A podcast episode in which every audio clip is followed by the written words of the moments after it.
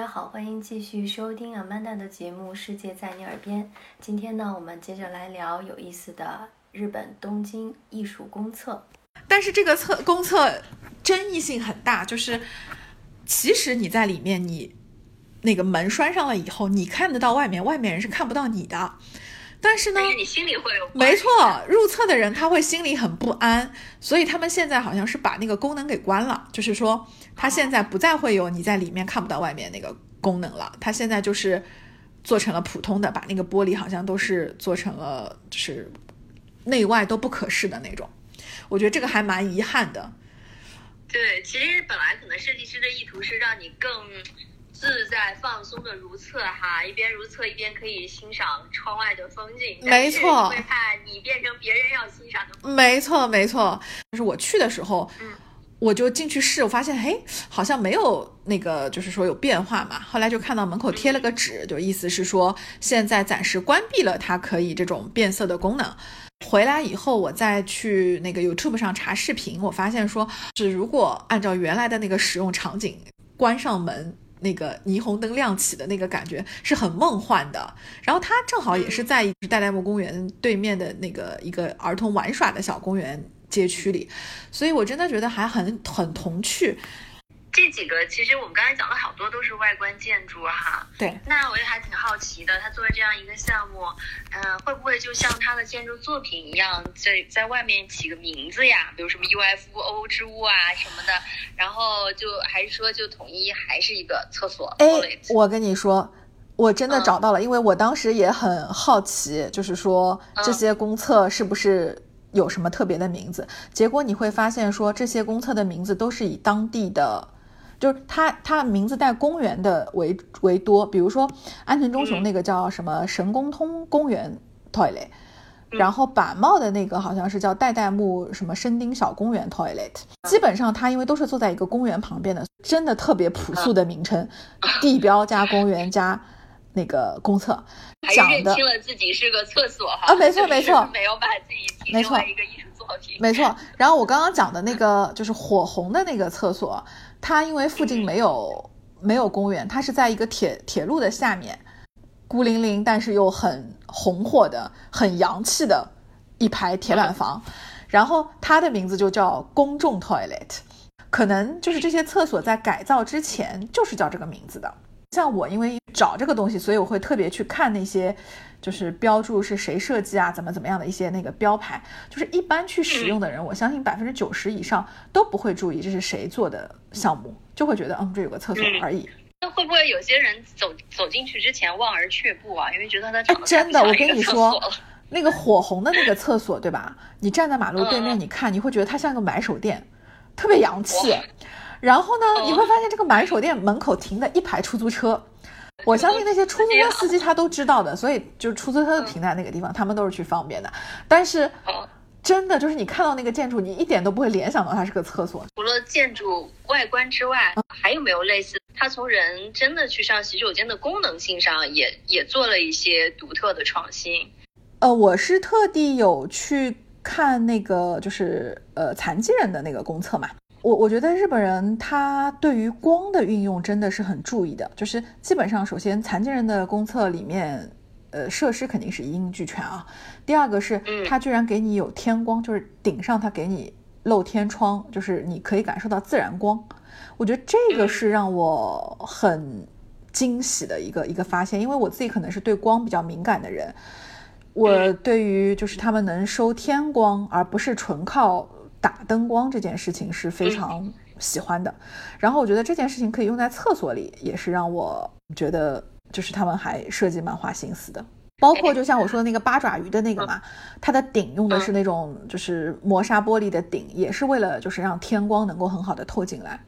还有就是公厕他们的这种材质处理，就比如说我说那个安藤忠雄的，他用了不锈钢，他其实就是考虑到公厕这种地方的卫生嘛，或者是比如说我刚说的用白色的这种，我觉得它一定都是考虑到了公厕的这种特殊的使用场景。还有一个是在像离明治神宫不是很远的一个地方，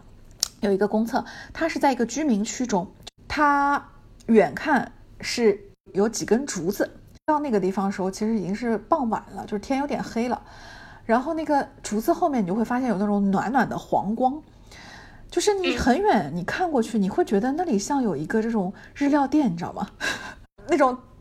大隐隐于市的日料店，就是对吧，在一片居民区中、嗯嗯、这让我就是稍微联想了一点国内的哈，就是国内现在你看之前我们也搞了好几次这个就是厕所行动吧，还是厕所革命， 嗯, 嗯然后但我觉得我们好多的心思就是主要花在辨识男女的符号上面，对吧、哦、没错。哎，这个在日本他们会把心思放在这个地方吗？首先日本这个标识做的是属于非常的就是平易近人跟非常的就是可视化吧、嗯、就是所有人一看就能够懂、嗯、非常好懂是吧，非常好懂，或者是简洁的、嗯、或者是形象的。然后我觉得反而是他们现在更多是在这种场景融入，就是要么有趣要么就不太像是原来这个功能的，我觉得在这些方面他们可能会去花了很多心思。我本来其实很期待的是魏延武的那个厕所，他在呃松涛美术馆门前，但是因为到我回来之前他还没有弄好，所以就很遗憾。日本的施工都是那种完全那种施工布罩着，你根本不知道里面啥样的。讲到这些设计心思哈，突然想到国内好像也最近也爆出一个新闻，就是厕所的那个隔隔的门上面，每一个都是一个那个小鲜肉明星，就就就很选择障碍呀、啊，比如说肖战啊、邓伦啊什么的一排，就是你看你要上哪个？那明星不告他们侵权吗？还是明星同意的？不知道呀，就很就很搞吧，就我不知道，可能有人喜欢，有人会觉得有点恶俗，但是、哦、但是就是。嗯，像你讲的，可能就中国的国内的这个厕所呢，它其实呃也在慢慢的有一些变化和新的心思哈。对，就除了我们已经摆脱一第一步，就是它脏乱。对，现在大部分都很干净了， 对, 对吧？至少有专人打扫，有让让你有一个正常的这个使用。对，那下一步可能就像你说的，也许也有。呃，类似像这样的项目，可能会有更多的这种创意感放在里面。就是我看了涩谷区想出公厕改造这样的项目，我就觉得哇，这个区的、嗯、我会觉得想出这种项目的人本身让我觉得这个区是很有潜力、很有希望、很就是很有时代感的那种。涩涩谷本身就是一个标志性的这个地方，没错。除了传统的印象和话题之外，像这样的公益项目，包括里面又融入了很多呃艺术的元素，它可能会成为持续不断的涩谷的新的一个话题和标签。我那天就是跑了七个厕所，嗯、还蛮搞笑的。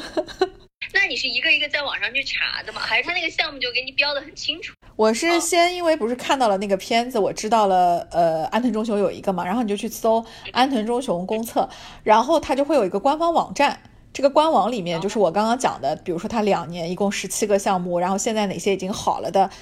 他地图都给你画出来的，就是你可以 download 那张图片，就是直接跟着地图走，所以我是可以规划那个路线的。我我觉得这真的我是个挺怪的人，就就跑去公厕公厕巡礼。没有，我觉得这多有意思的一个话题啊，一般人都都不知道的。而且关键是我在那些公厕门口还在那拍照，你知道吗？然后比如说在那个出租车司机很多的那个红色门口，我狂拍了，然后就受到了注目礼，因为那些人就会觉得，哎，这个人好奇怪，为什么对这个公厕穷拍八拍？大概我拍的时间太久了吧，就就别人可能拍一张就走了，我在那儿，因为那个时候光线正好又很强，又很容易拍了就不协调之类的，反正我在门口是逗留了挺久的。十七个是全部，我去的时候一月份才做好了七个。那然后他在官网上会把剩下还没有建的那个没有 都, 都会放上面是吧、呃、他只会告诉你这十七个是哪、哦、哪一些地方的，然后有谁来做、哦，还有一个是那个就是呃潮流的那个设计师叫什么 Nigo 啊，就这个人好像在那种潮流圈里很有名的。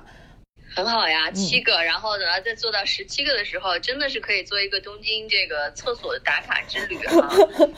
对，然后你知道吗，就是因为去完这个以后，我确实就是会对公厕这件事情更敏感更关注，就是